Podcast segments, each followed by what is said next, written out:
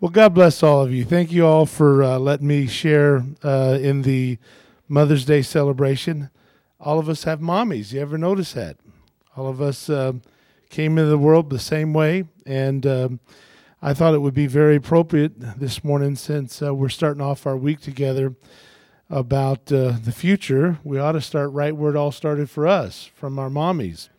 And uh, obviously, Pastor mentioned that we'll be with you guys on Monday and Tuesday night. We're going to have a wonderful um, update on what is happening in our world and how all this is pointing us to a very crucial time to be alive. And it's going to be an exciting time.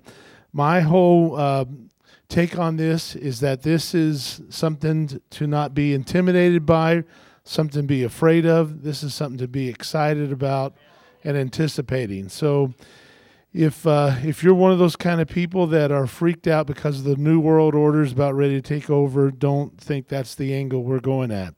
We're thinking Jesus getting ready to take over, and uh, not looking for the Antichrist. I'm looking for Jesus Christ, and we believe that things are going to get real nasty, but then they're going to get real good.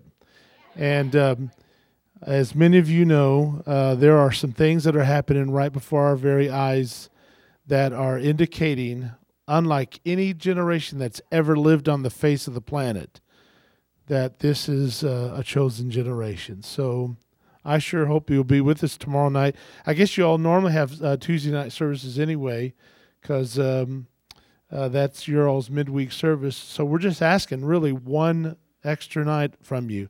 And most people are not doing a whole bunch on Monday night, and I can guarantee you it'll be better than anything on TV on Monday night. Praise God. Um, well, you know, is it possible uh, to get the uh, landing strip lights off? Is that possible? That would help me a lot. Or are you guys actually videotaping? Or oh, okay, uh, I just want you to be able to see the screen real, real well as we get into this. And uh, one of the those phrases that you just absolutely love that just has a, a nuggeted truth of it in it. It's a it's actually a full poem. You could you could find it online and read it. But the the line that just jumps out in that poem is the hand that rocks the cradle rules the world.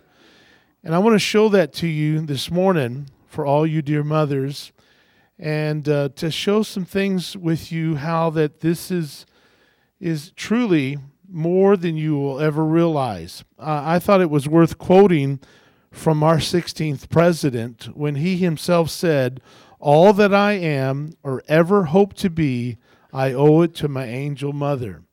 And uh, that's a sweet thought, thinking that this is coming from a president of the United States. One of the things I noticed one time as I was reading in the Word, and if you ever get through Kings and Chronicles, you'll see what I'm talking about. There are a list of the kings of Israel. And in the midst of it, giving some statistics about them, it will, oddly enough, mention the mother's name. And uh, just, just save yourself a little bit of a trouble and notice any time the Bible takes time to talk about something then you need to pay attention. It has to be important.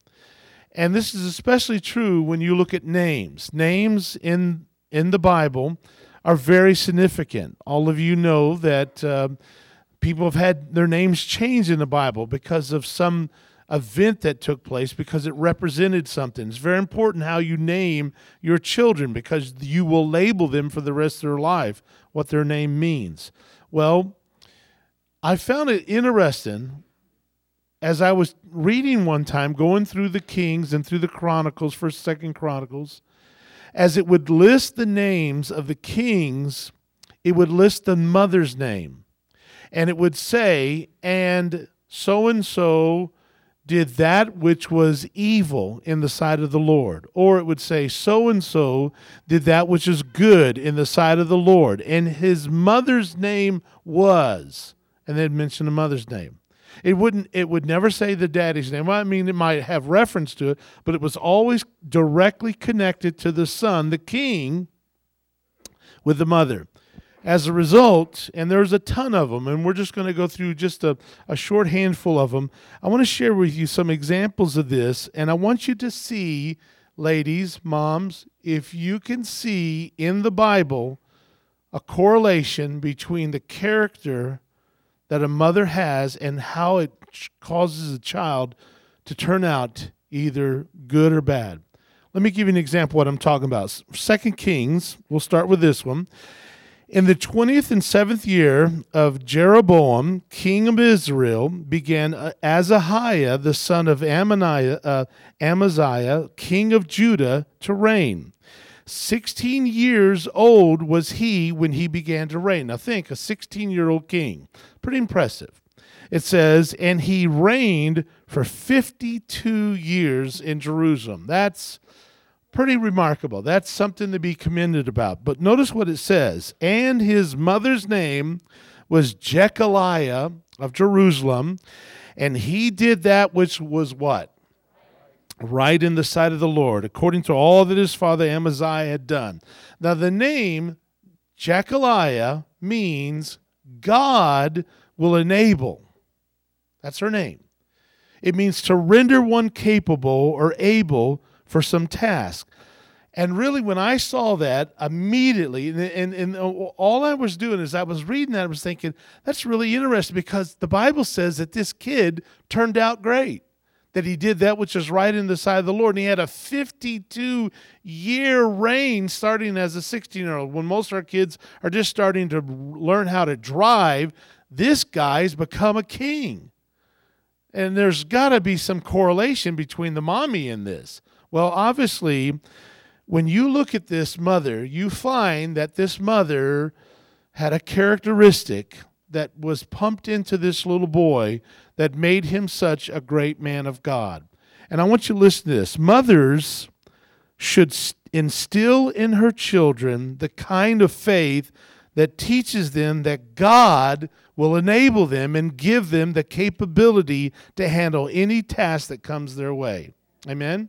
Do you all know that every one of you mothers are right now teaching your little child, your little son or daughter, your teenager, what God is going to be able to do for the rest of their life? And that is in, in, entirely left up, sad to say, sometimes to the kind of expression that a mother will give to her child. Because what happens is that if you will teach your child, no matter what we face, no matter if it's a divorce in your home, if it's a loss of of uh, uh, one of the siblings, if it's um, if it's a tragedy, a sickness, a disease, um, um, any kind of thing you can name, if it's a, a loss of job or whatever you can name, if you will give your child a, a pattern that says, you know what, God is going to enable us, God is going to give us the capability to handle this.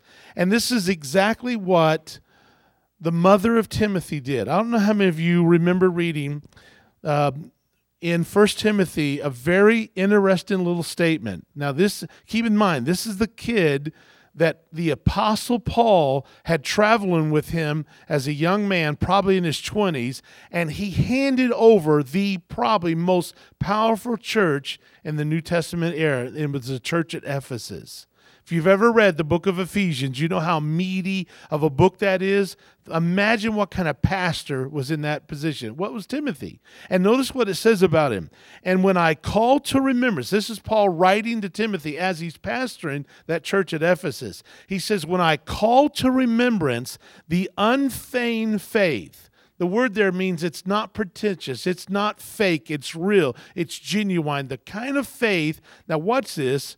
That that is in thee. See, it was in Timothy. He noticed that he had this unfeigned faith, this sincere faith. Now, watch what he says, though, which dwelt first in thy grandmother Lois and in thy mother Eunice, and I am persuaded that is in thee also. Now, I want you to notice it, it trickled down. The result was mommy gave it to to Timothy. And mommy got it from her mommy.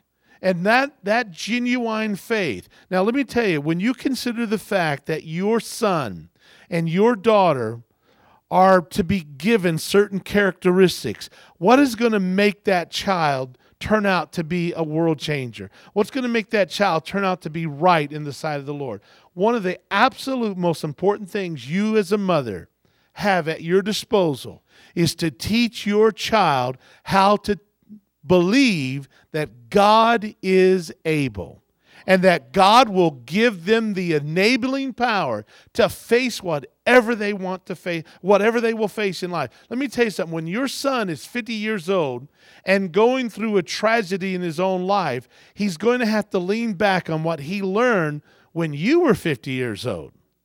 Or maybe what he was learning when he was 50 weeks old. Are you listening to what I'm saying? The fact of the matter is, the Bible makes it clear that what's true for the good is also true for the bad. Let me show you the reverse side of this. It says in 1 Kings 15 Now, in the 18th year of King uh, Jeroboam, the son of Nebat, reigned Abijam over Judah. Now, listen to the statement. Three years reigned he in Jerusalem. Not, not a real long reign there.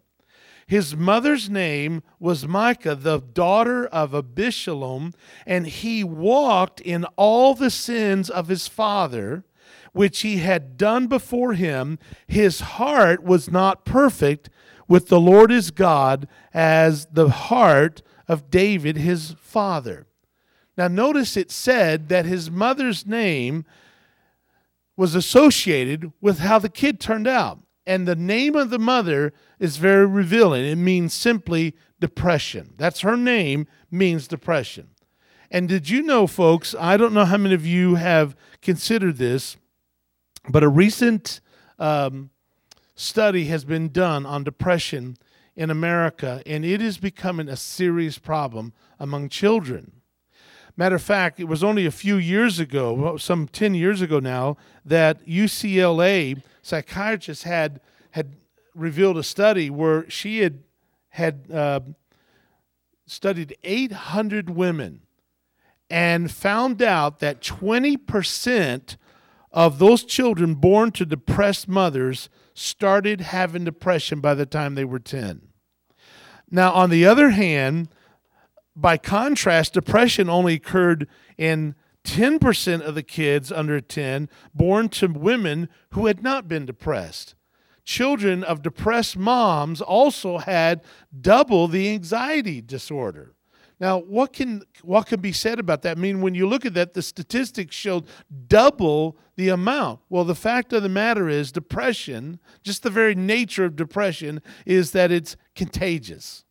And when you consider the fact that a mother walking around in depression is actually giving that same depression to her mother, maybe it's time to start working on the depression mom.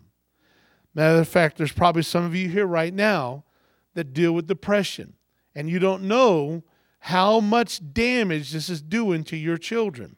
It's like a virus, it has the ability to affect the system. And as a result, passing that thing on from one generation to the other. The thing that I want you to notice, though, is that the scripture says that this, as in this boy's case, that this depression kept his heart from being perfect with the Lord. Now, let me just tell you, all of us have times of depression. That's that's not what I'm talking about here. And we're not talking about clinical depression, which is a, a medical situation. But we're talking about something that, as a whole, needs to be dealt with in a in a way that God has given us an answer. How many know that God's given us an answer to every situation in our life? Including depression. And I want to give you, and this is not in any way considered to be an in depth study, this, but I just want to give you three examples from the Bible how you can deal with your depression. And look at this Psalms 42, verse 5 Why art thou cast down, O my soul? That's depression. Depression is the soul, the emotion being cast down. And David's asking himself, Why are you depressed? He says, And why art thou disquieted in me? Why are you in this state? Folks, let me tell you something. Every once in a while, mom, and this includes dad too, or anybody, young people, it's important every once in a while to talk to yourself, okay? And talk to yourself about where you're at spiritually. And he says, Why are you in this condition? Obviously, there's a, an answer to this, a follow up. He says, Hope thou in God, and I, for I yet, I'm sorry, for I shall yet praise him. Now, listen to the statement for the help of his countenance. You know, it's it's a very there's a ton of truth in that little statement. He says, "I am going to praise God for the help that comes from the shine off of his face, his countenance." Now, there's a hope there. Now, watch this because that almost is exactly what it says again in Psalm 71. It says, But I will hope continually and yet praise thee more and more. There's a there's a little lesson learned from there. Number 1, mom, is that you need to develop an attitude of hope by simply praising God. See, what if you if you're in depression, you know what your problem is? You got your focus the wrong direction. If you would start lifting up your hope in the advancement by praising God ahead of time, you will find out that your depression is not going to lag on you so long. Matter of fact, if you'll start dealing with it, you'll find out that it's not one of those things that has been pa- passed down to you and the next generation, next generation. It could be cut off, it could be stopped. Let me give you another verse Psalm 61, verse 2. For the end of the earth, for, I'm sorry, from the end of the earth will I, now what's this statement? Will I cry unto thee when my heart is overwhelmed? That's what depression is. Your heart gets overwhelmed. You start worrying about the situation, what's you're going through, the current thing that you're facing, and your heart gets overwhelmed. Jesus warned about this. Don't allow your hearts to be overcharged with all this stuff he talks about and being overwhelmed. He says, Now watch, I cried unto thee when when my heart is overwhelmed and then it says a little statement on the end of it and anybody that goes to this church automatically has heard this phrase before let lead me to the what rock that is higher than I. Now, there is a solid rock, right? Every time you go to this church, you're being reminded that this church is based on a solid rock. And that rock is a whole lot higher than you. It's a whole lot bigger than you. It's a whole lot more stable than you. And so when you get to the place that depression comes on, you need to learn to cry to the rock. Cry to the one that is higher than you. Don't, don't allow yourself to get overwhelmed. Amen. This is just a little side issue. We're on a little rabbit trail for a second. We'll come back to our message in a moment. And then number three is Psalms 27. He says, I had fainted unless I had believed to see the goodness of the Lord. Now, watch this. Some of you in depression, moms, I'm talking to you. Some of you depression, you know what your problem is? You have stopped believing the goodness of the Lord. And it goes on to say, Unless I had believed in the goodness of the Lord, I would have fainted in the land of the living. Wait on the Lord, be of good courage, and he shall strengthen thine heart.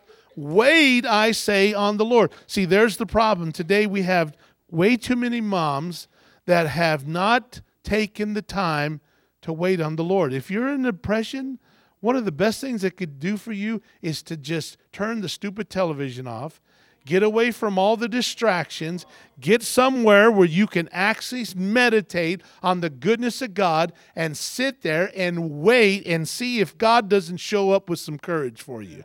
Because really, if you'll wait, for the goodness of the Lord, you're going to find out you're going to have the courage. When David went up against that giant, he knew that God had to be his resource. You know, there's a neat uh, book out called Pilgrim's Progress, and in the in the story of Pilgrim as he's making his journey, it's an allegory, a, a very great story, 100% biblically based. And if you're into stuff like Lord of the Rings and you know all that kind of stuff, you need to get away from all that pagan stuff and start getting Christian in it and and this is that example. This to me this is an alternative to all that stuff. And what happens christian pilgrim gets into a mess and he gets beaten by this giant of despair. And this giant despair gets him and literally beats him to death day after day. And finally, he's in this state and he gives up hope that God's God's forsaken him. God's given up on him and it's hopeless and there's no way out. But you know what? He had to wait and he started looking at for the goodness of the Lord. And there's some of you here right now really need to hear this. This is for you right now as a mother. You have allowed yourself to go way too long on your own strength and on your own ability and on your own knowledge and on your own power. It is time for you to wait on the Lord and for his strength like he'll you'll mount up with wings as eagles the scripture says. You'll run and you'll not be weary. You'll walk and you won't faint. Amen? All right well that was a little side issue. Let's get back to the this other one. Okay second kings chapter 12 we're introduced to the next king. It said in the seventh year jehu joash began to reign and 40 years reigned he in Jerusalem. Kind of an impressive reign there. His mother's name was Zibiah of Beersheba, and Joash did that which was what? Okay, so he was a good guy. and notice it says his mother's name is really interesting. It means a female gazelle and actually the, the if you get the Strong's out it says this a small swift graceful antelope of africa and asia having luxurious eyes that's kind of interesting definition for a name there but you know what that is that represents a mother of inspiration you say well what, what do you mean there well you know uh, that's what they actually look at that's um, you say, well, that's, are you trying to say, but you know, notice she's wearing mascara there and makeup. Have you notice that? Notice the fake eyelashes she's wearing. Okay. Those luxurious eyes that she's got. But, uh, but the, you know, it's, it's one of those kind of animals. It's just like, um, and, the beauty and the swiftness and all this was, and, and of course, that was a, a sight to see, especially in, in that part of the country. Yep, you know what? The God who created these beautiful, graceful gazelles created the beautiful and graceful mother to inspire in all us as we look to them for our life. And I, I, I found this picture, and it was uh, there, there's other pictures out there that, that would betray this better, but I thought this one was great because did you know, folks, that a newborn only has about 12 to 18 inches of eyesight. They can't see any further than that. And when a mother takes that little child and cuddles it and nurses it, that baby is able to focus in its infant stages on its inspiration. I want you to think about this for a minute. As a mother, when you're holding that little baby in your arm and you're you're just nurturing up to yourself, you are really creating inspiration for that child. And obviously it doesn't stop there. Now, obviously no one can ever, I don't care what anyone says, a dad can't do that to a kid. Okay? A mother is some a mother what did you say, brother? Yeah, that's it. I mean, they will terrify. My children have, you know, it's like, oh, look at this. But, you know, but, you know, there's just something about that. I mean, there's no denying it. The fact of the matter is, I don't know how many saw the video. It's gone viral now. It's, it's, a, it's, a, you, you probably can't watch it if uh, you have a very sensitive spirit about you at all because what it shows is very tragic. This little teenage girl starts beating this little child. And she takes this pillow and starts beating. Obviously, you know, you're talking a, a little baby and its neck is is being jerked down, thrown forcefully down. Well, of course, this little baby's trying to get up and every time it gets up, she starts slapping it. She reaches over and pinches it, and it's screaming as she's pinching it and pulls its hair, and she just starts kicking it. And uh, in, long story short, uh, as a result of this, she ends. She's in prison now. This girl's in prison. She's spending 18 months in prison. It, but one of the most tragic part of this is the little baby, and you know, it's it's at a point where she's kicking it and all this stuff. And and you've heard little babies when they start crying go, you know, that kind of stuff. And it's trying to, and it just can't even get its breath. And it reaches up to its mother. And the mother slaps it and it flips the whole child over. Well, you know what, folks? You see something like that, and you got to think what kind of punishment would be, a, a, you know, fair for such a degrading thing for a, a child to do or a mother to do to a 100% defenseless child like that, her own offspring. But you know, here's the tragedy is that people don't understand as a mother and moms nobody can do this other than you have the ability inside of you to inspire your child or to destroy that inspiration in your child. George Washington said something that probably did not make his wife feel very happy. Okay? He says, My mother was the most beautiful woman I ever saw. I, uh, all I am, I owe to my mother. I attribute all my success in life to the moral, intellectual, and physical education I received from her. Now, let me tell you, this guy ends up being a king. But isn't it funny when you see that? How many times have you watched a football game and the guy makes the touchdown and then the camera zooms in and he gets on the uh, on the TV and, "Hi mom." You know, you're thinking, what about dad? Dad was the one throwing the football with him. Dad was the one taking him all the football games and practices. But it's hi, mom. Let me tell you the reason why? There's something about a child. There's something even about a big, gigantic guy. There's something that makes him say, Mom is my inspiration. And you know, you need to remember that.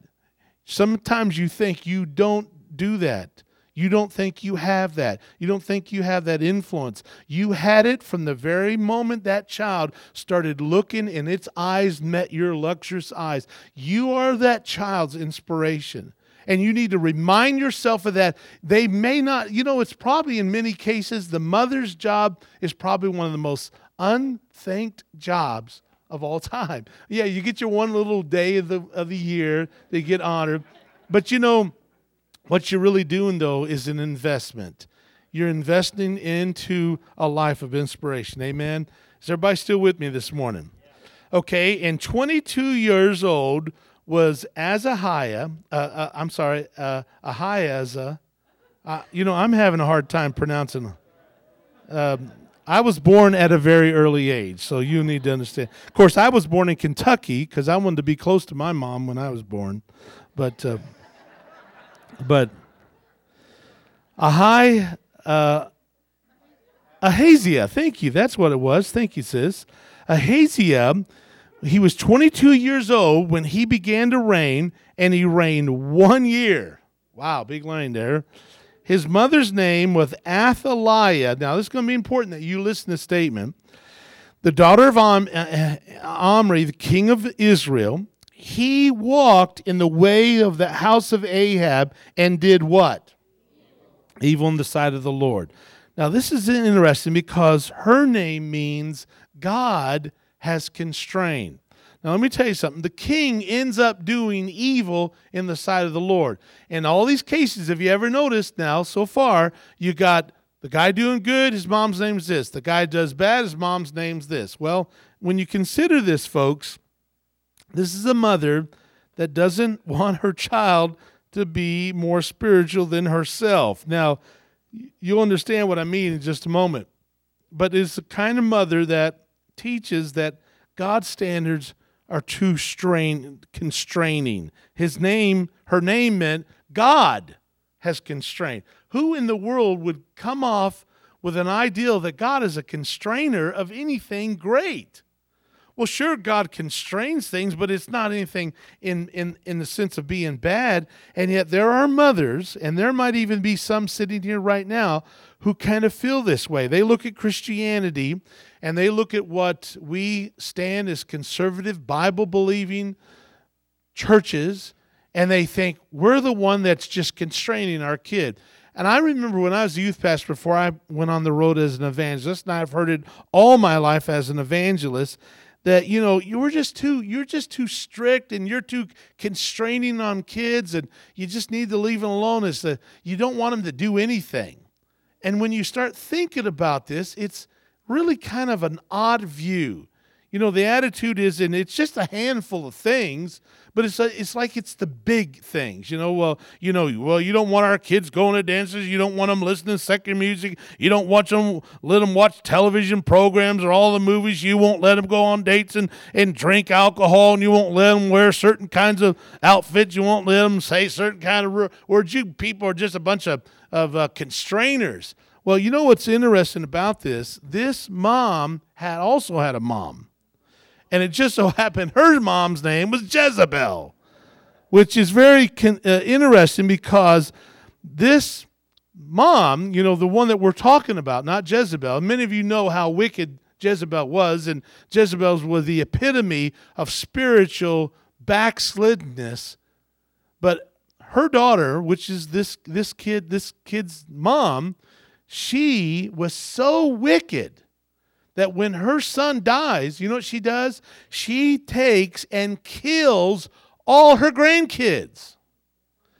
And there was something that was consumer because, see, you got to understand, this is the royal line through which the pure bloodline of the Messiah would come. This woman was filled with evil.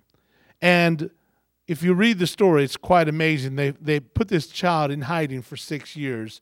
And um, he was he was down to the last chance that would come the lineage of David, the promised Messiah. Well, can you imagine a mother killing all her grandkids just because of her personal ambitions? And yet, you know what, folks? I want you to listen to this. There are mothers who would rather their children be sleeping around instead of going to youth Bible studies or prayer meetings. There are mothers that are more that aren't bothered if their children are drinking at a party with a bunch of unsaved kids, but they get really upset if they stay too long in church.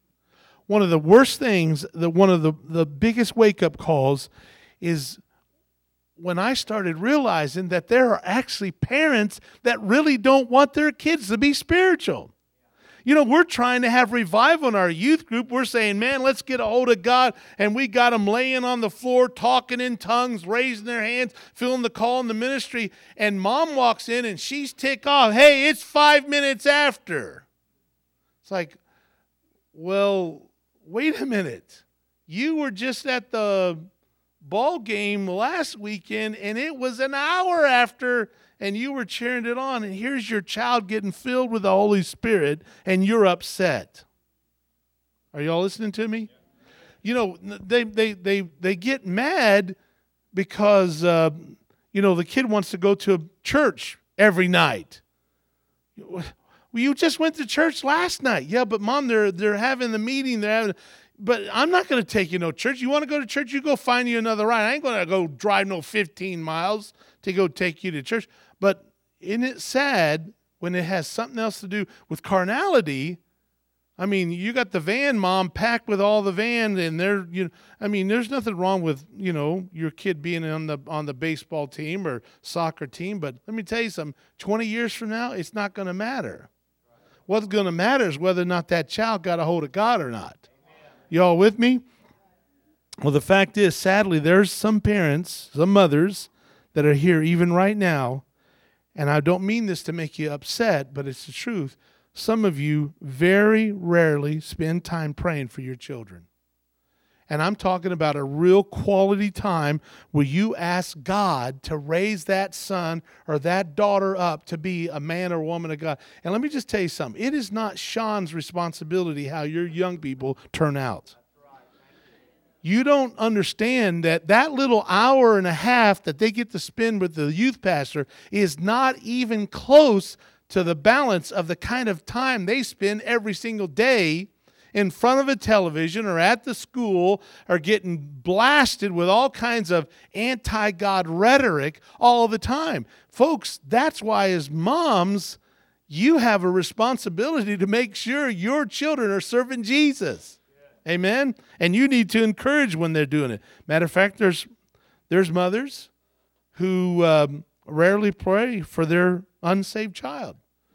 You know, maybe some of you mothers sitting here right now, to be honest with you, feel sorry for yourself because your son is away from the Lord or your daughter's away from the Lord, and you want you want to tell everybody about it. You know, my son's doing this, and then I don't know. But when was the last time? And I'm being straight. But when was the last time you spent a meal away, and you put that son or that daughter on the top of the list, and you got a hold of God that night? for your son or your daughter. You you went in the deep intercession. You prayed against the powers of darkness that was coming against that son or that daughter. Let me tell you something. I got news for you. I am convinced that moms have a whole lot more power than they realize when it comes to where their kids are in in their condition with the Lord. Yeah, I think they hung up on me, operator. Yes, if you wouldn't mind, check that line for me. Come on, somebody say amen. amen. All right. All right, we only got a couple more here. Somebody say hallelujah. Oh, well, thanks a lot. All right. Second Kings chapter 22. Thanks, Pat. I got a good amen corner in my pastor this morning. God bless him. Josiah was eight years old when he began to reign. Now, can you imagine that? That's pretty impressive. And, and by the way, let me just give you a real, real quick little thing. Josiah ended up being the greatest reformer Israel ever had. And he started off eight years old. Don't tell me, don't, don't tell me kids can't make a difference for the kingdom. Okay? I remember when I was in, uh, you know, I, I, I, was a little 12 year old preacher, and I, people used to make fun of, oh, you, you can't do anything at 12 years old. And I remember on the front page of the newspaper the very next day, after somebody had really racked, of course, my mom and dad were not saved. They thought I was, a, you know, an idiot and all this stuff. On the front page of Dayton Daily News, it had a, a, a picture of a 12 year old kid who had just been ordained into the First Church of Satan. It was on the Dayton Daily News front page. And I looked at it and think, well, now, isn't that funny? You can be a Satanist, you can be a drug pusher, you can sell dope, you can get drunk, you can fornicate, you can produce babies when you're 12. Go around and nobody thinks a thing about it. But if you start preaching the gospel, telling people about Jesus, oh, you're not able to handle that. Yeah, you can't do it. Let me tell you something, folks. You don't have to be a nasty, wicked, drug addicted gang member that's been spending 14 years in prison to be able to have a good testimony. I'll tell you what a good testimony is. Jesus saved me from all that. I got saved before I started doing. The worst thing I did was start. I, I stole a bag of M and M's. That type of. So, well, that's not a very good testimony. Now I'll tell you what a good testimony is. I'll tell you what a good testimony is God saved you from all that junk. You don't have to get on that end of it, amen? And that's where Josiah was. Man, he didn't have to get out there and all that junk.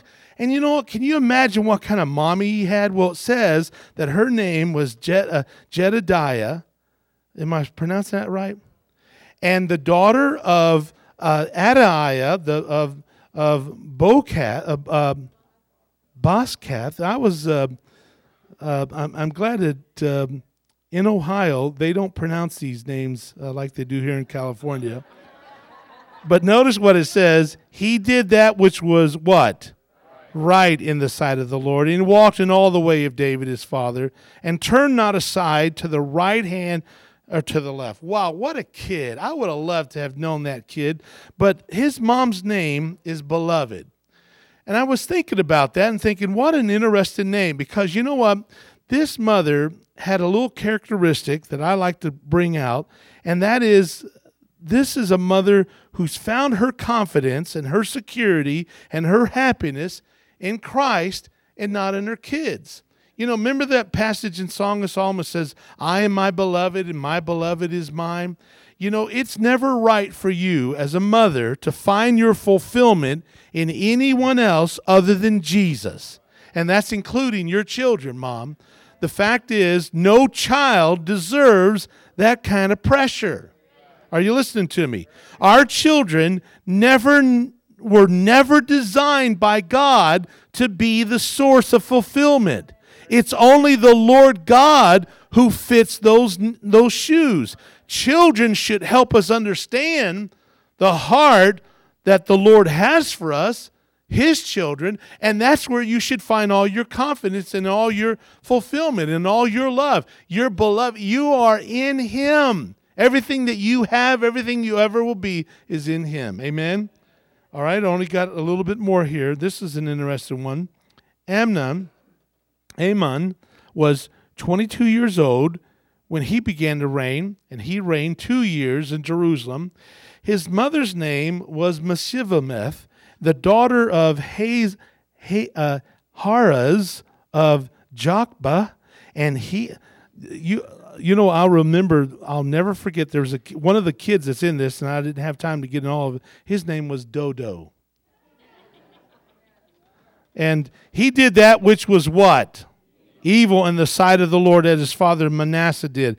The name means allied that that's someone that's your friend, your ally. A mother, and by the way, he does evil. Now listen, listen to this. This is interesting.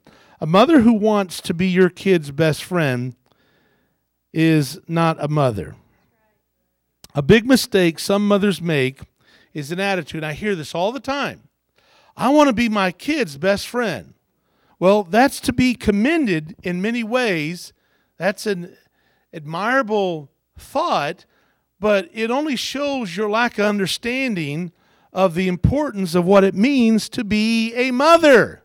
Notice it's not Friends Day, okay? It's Mother's Day.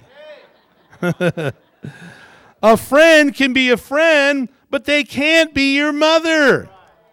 Being a friendly mother is one thing, but you're called to be a mother, and so you need to be one. Amen?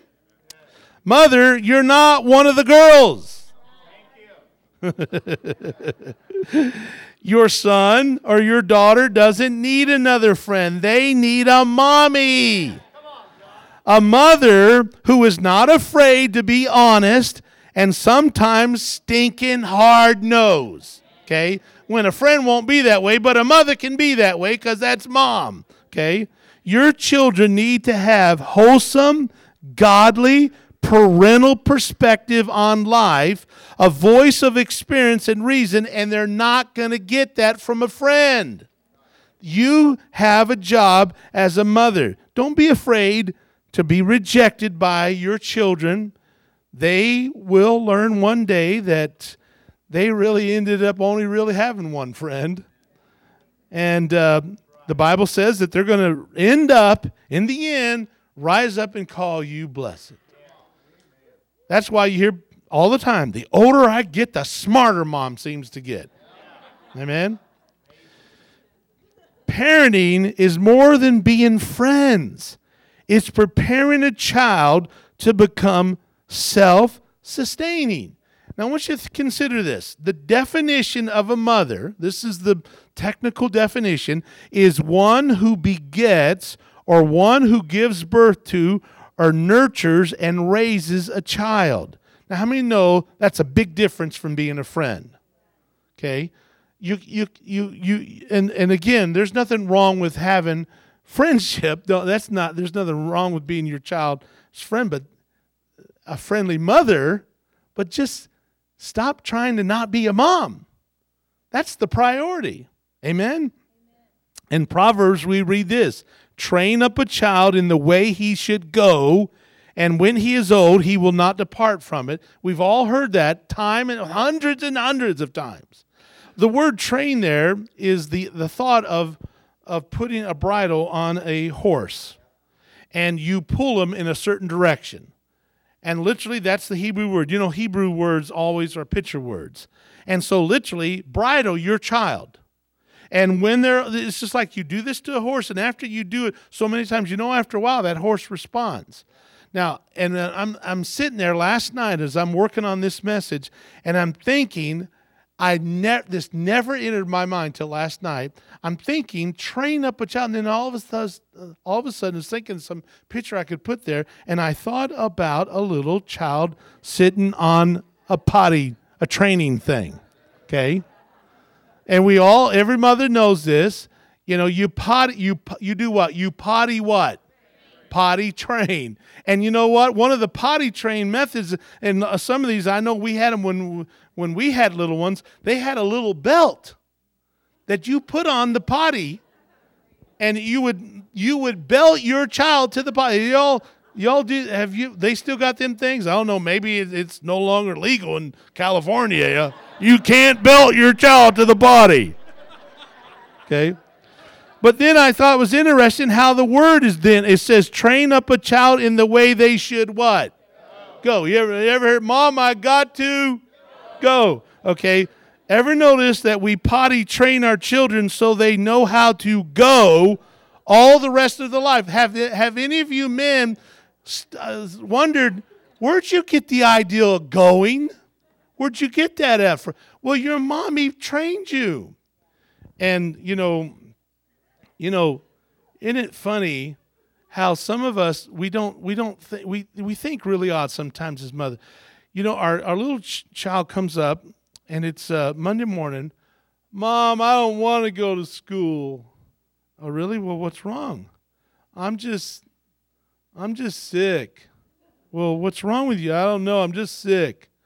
Well, and then of course you know what's going on. They just don't they don't just they just don't want to go to school. They're not really sick. But um, you say, you know what, you're going to go to school. And, well, what's wrong? Oh, I just feel really sick. Well, here, won't you stick your finger in your throat and just start throwing up? And, and so, uh, you know, I don't, I don't want to do. Well, anyway, let's just say they throw up. Then they throw up, and you say, now, don't you feel better?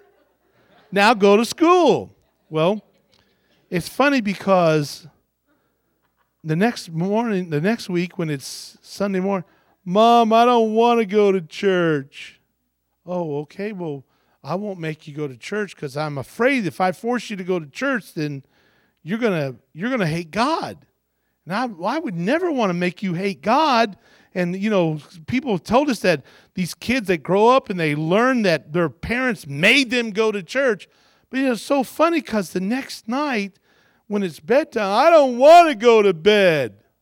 Or the next day, I don't want to take a bath. I don't want to take a shower. Well, wouldn't it be funny for mom to say, Oh, I wouldn't want to make you go take a bath because I'm afraid if I force you to take a bath, you'll grow up to hate baths. You know? Or, I don't want to go to sleep. Oh, well, honey, I'll, there's no way I'd force you to go to sleep because if I, maybe if I'd force you to go to sleep, you'd grow up to hate to go to sleep and so I wouldn't do. But why does it make sense that you don't want to make your kids go to church? But you'll make them take a bath.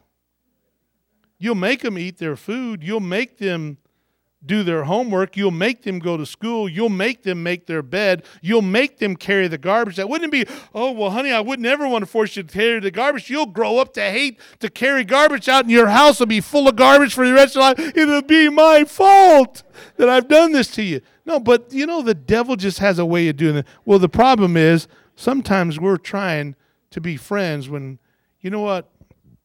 You don't need a friend always when it comes to raising Amen? All right, well, let's give you one more here and we'll wrap this up. Hezekiah began to reign when he was five and twenty years old, and he reigned nine and twenty years in Jerusalem. His mother's name was Abijah. Now, it says he did that which was what? Right in the sight of the Lord. Abijah means worshiper of God.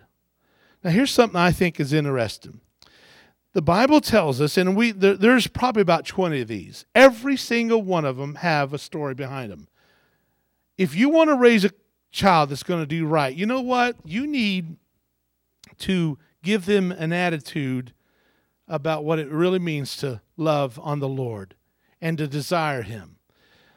Probably nothing more important to a child than to be in a home that has an atmosphere of heaven in it.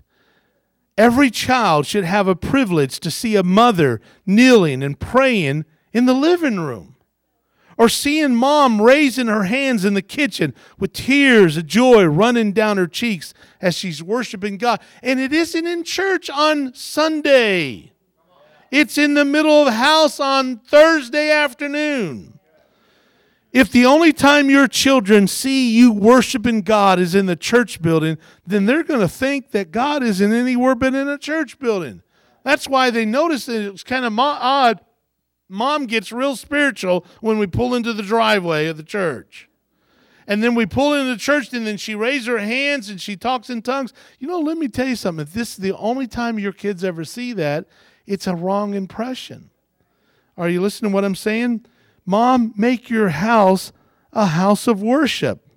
You need to play Christian music and sing and dance and praise and shout unto the Lord right in your home. Your kids, kids need to hear you talk in tongues in the living room. They need to see you laying hands on, on other people in your house, not just in the altar area in church. Amen? Give your child a Christianity to remember. and with that in mind, I think this is such a wonderful passage. John said it this way I have no greater joy than to hear that my children walk in truth. And maybe, just maybe, there's some of you mothers here that might want to take to heart how you might be able to be a vital role in that. I told you that was the last one, but I do want to tell you about one more mother who raised a king. And uh, very interested in what her name meant. Now, I did not do this until early this morning. When I got this morning, I was putting the finishing touches and I was trying to think of a way to wrap this message up.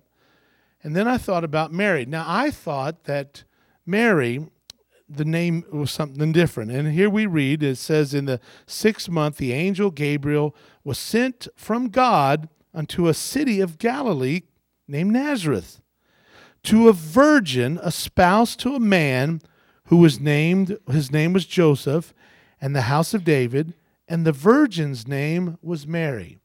Now, I had just took it for granted because I was thinking that'd be neat. I could talk about Mary and how she was so pure and all that. But you know, I was shocked to find out that Mary means rebellion. And here she is a derivative of Miriam.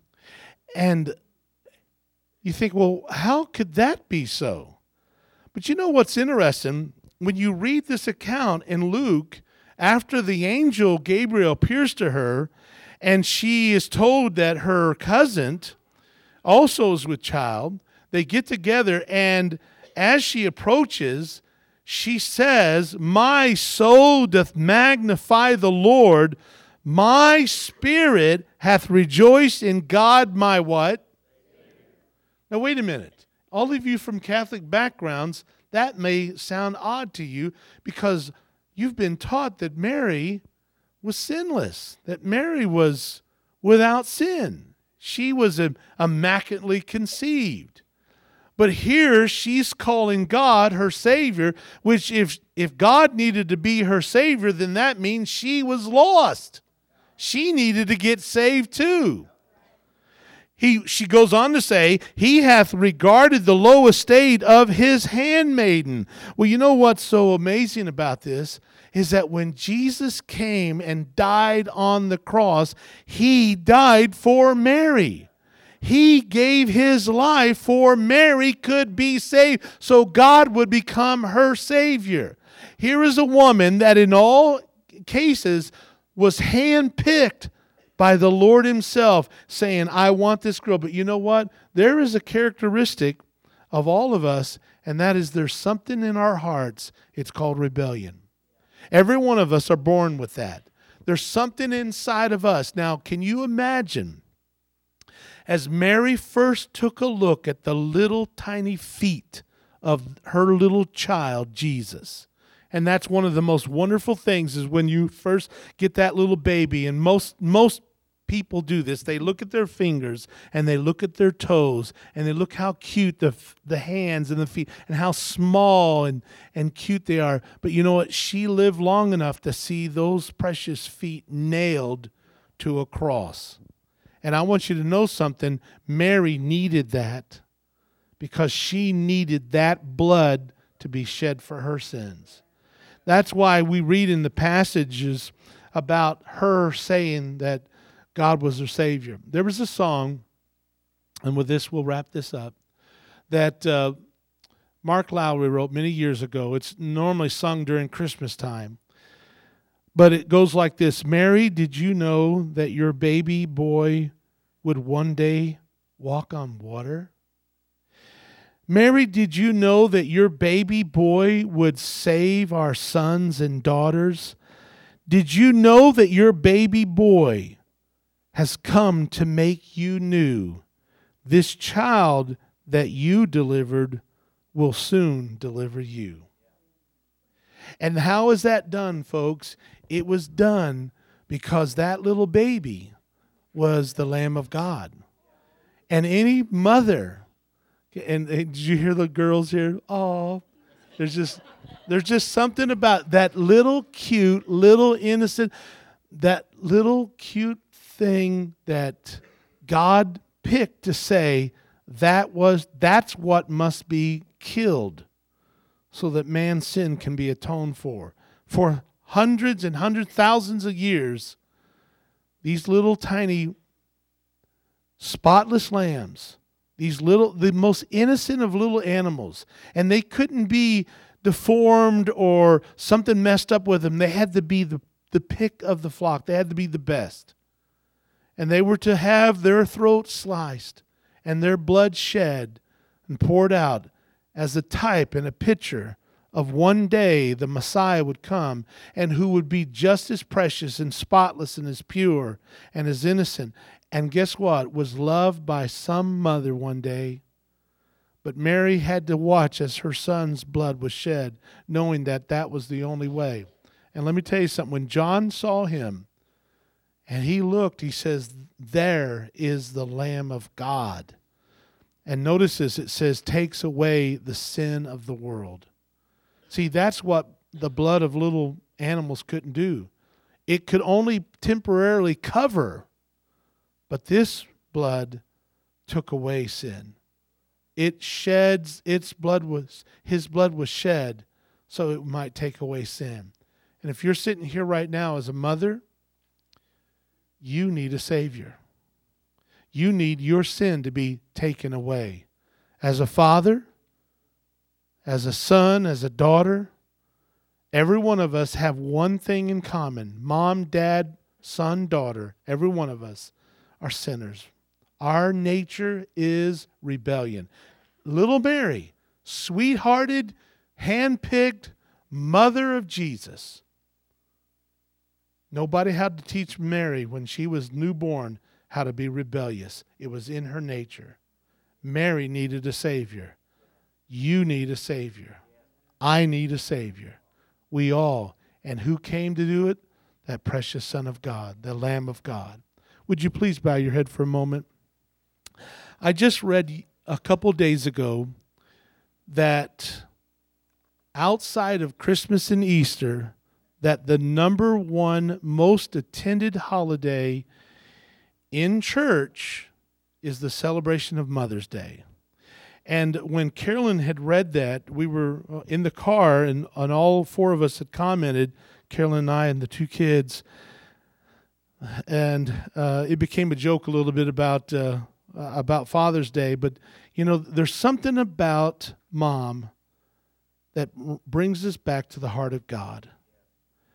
And there's something about it this morning because there might be some of you here this morning that maybe normally you are not a not a church attender. Maybe you don't normally go to church on on days, but you're here today to maybe honor your mommy and love on your mommy. Or maybe you are a mother and you're here today.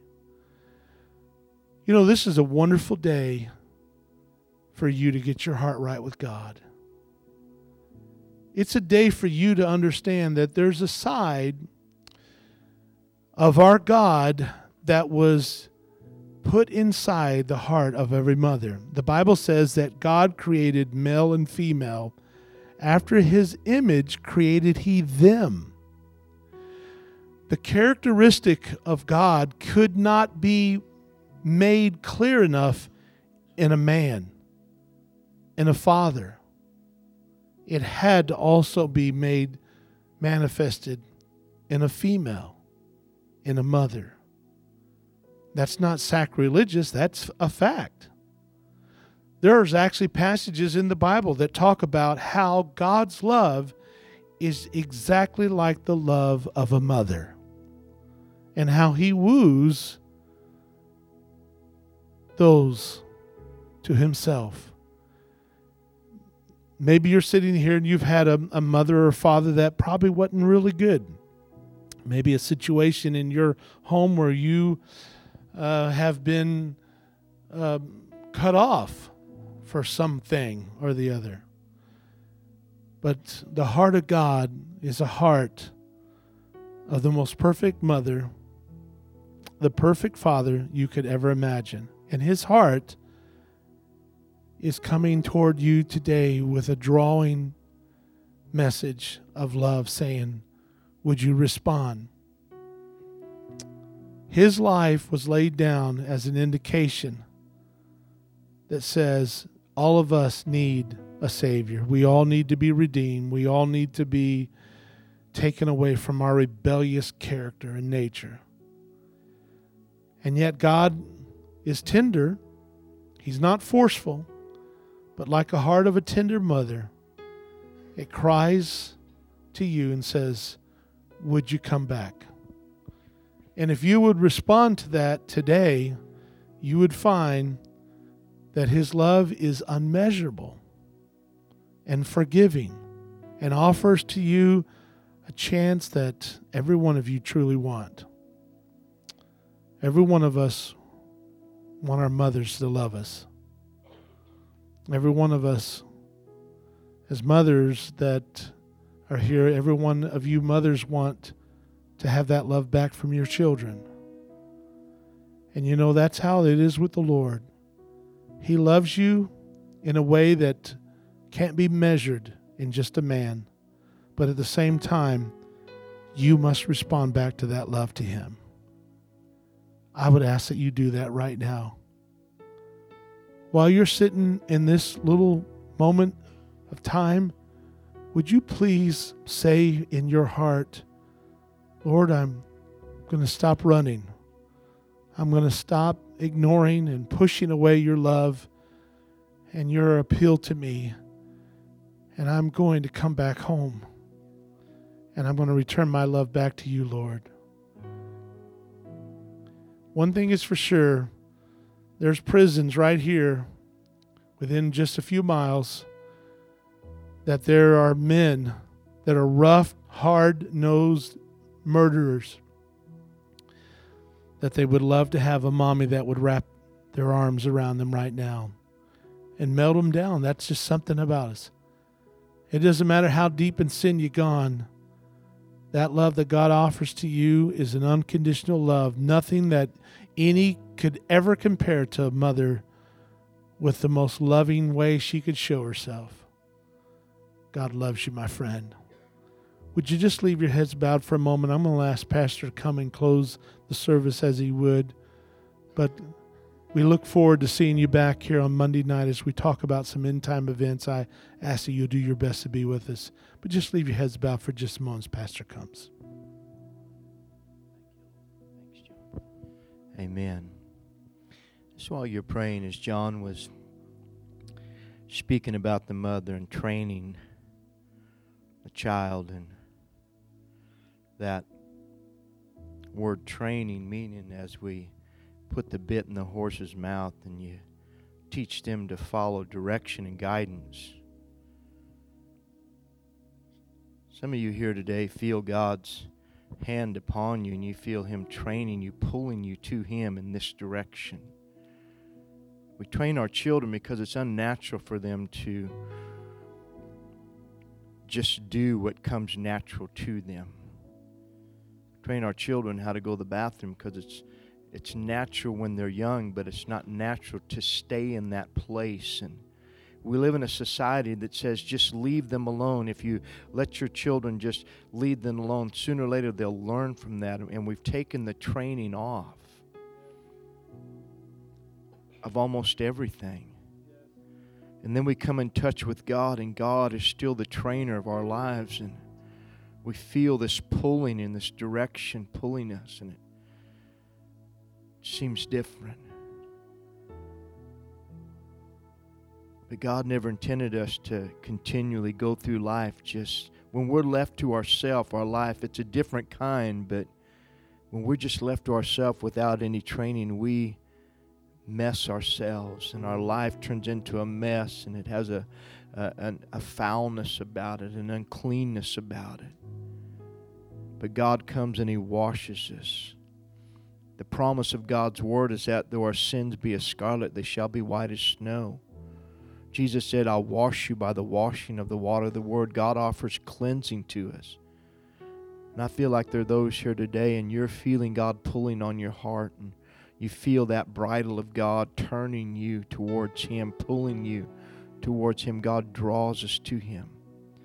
I'm just going to ask you quickly, just if you're here today and you feel God pulling on your heart, would you just get up from where you are and quickly move to this altar and find a place where you could kneel and just say yes to God with your life? Just move quickly. I feel God's moving on some hearts. Just follow that leading. God's training you, He's directing you, He's pulling you in the direction that's best for your life. The same way your mother would nurture and train you for success so you would grow to be self sufficient, God's pulling you into that place of health and healing for your life. Feel like there's somebody God's pulling on. I'm waiting for you. Please come. Say yes to God. Yield. Yield to God today. Say yes to Him. Just find a place of prayer that you would kneel and say, God, I need your direction in my life. I need your direction in my life. Anybody at all?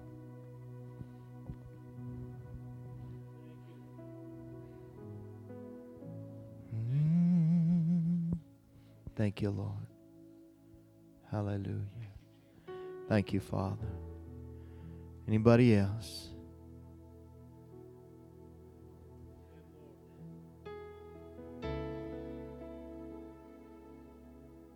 Thank you, Holy Spirit.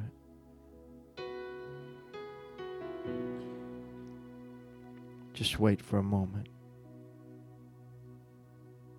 If every Christian would just be praying right now, God's pulling on some hearts. It's hard.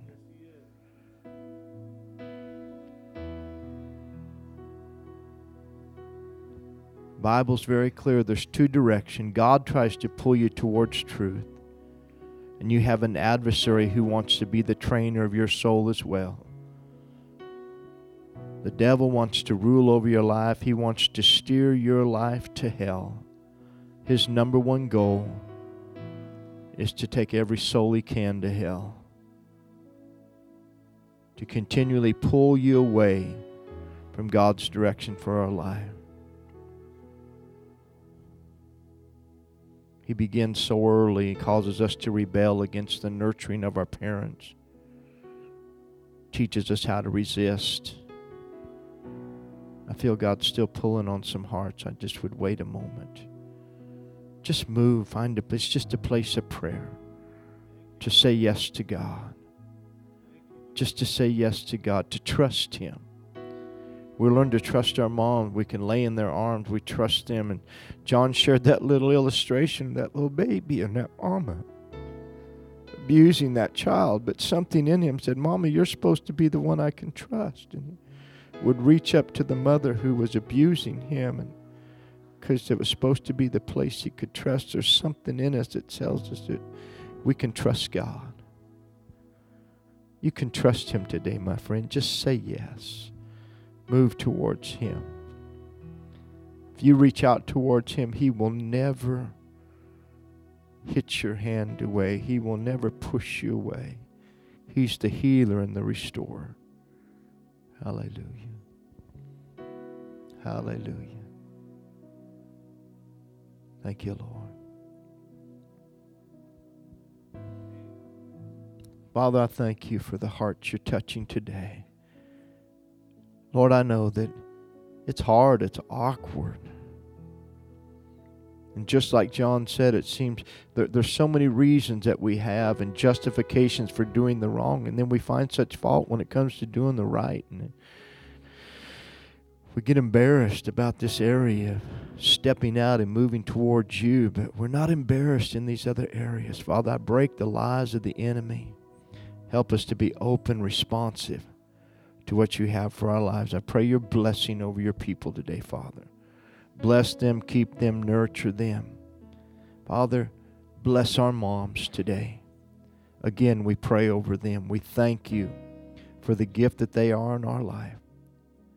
And Father, help them. Teach them to be what you made them to be. They reveal.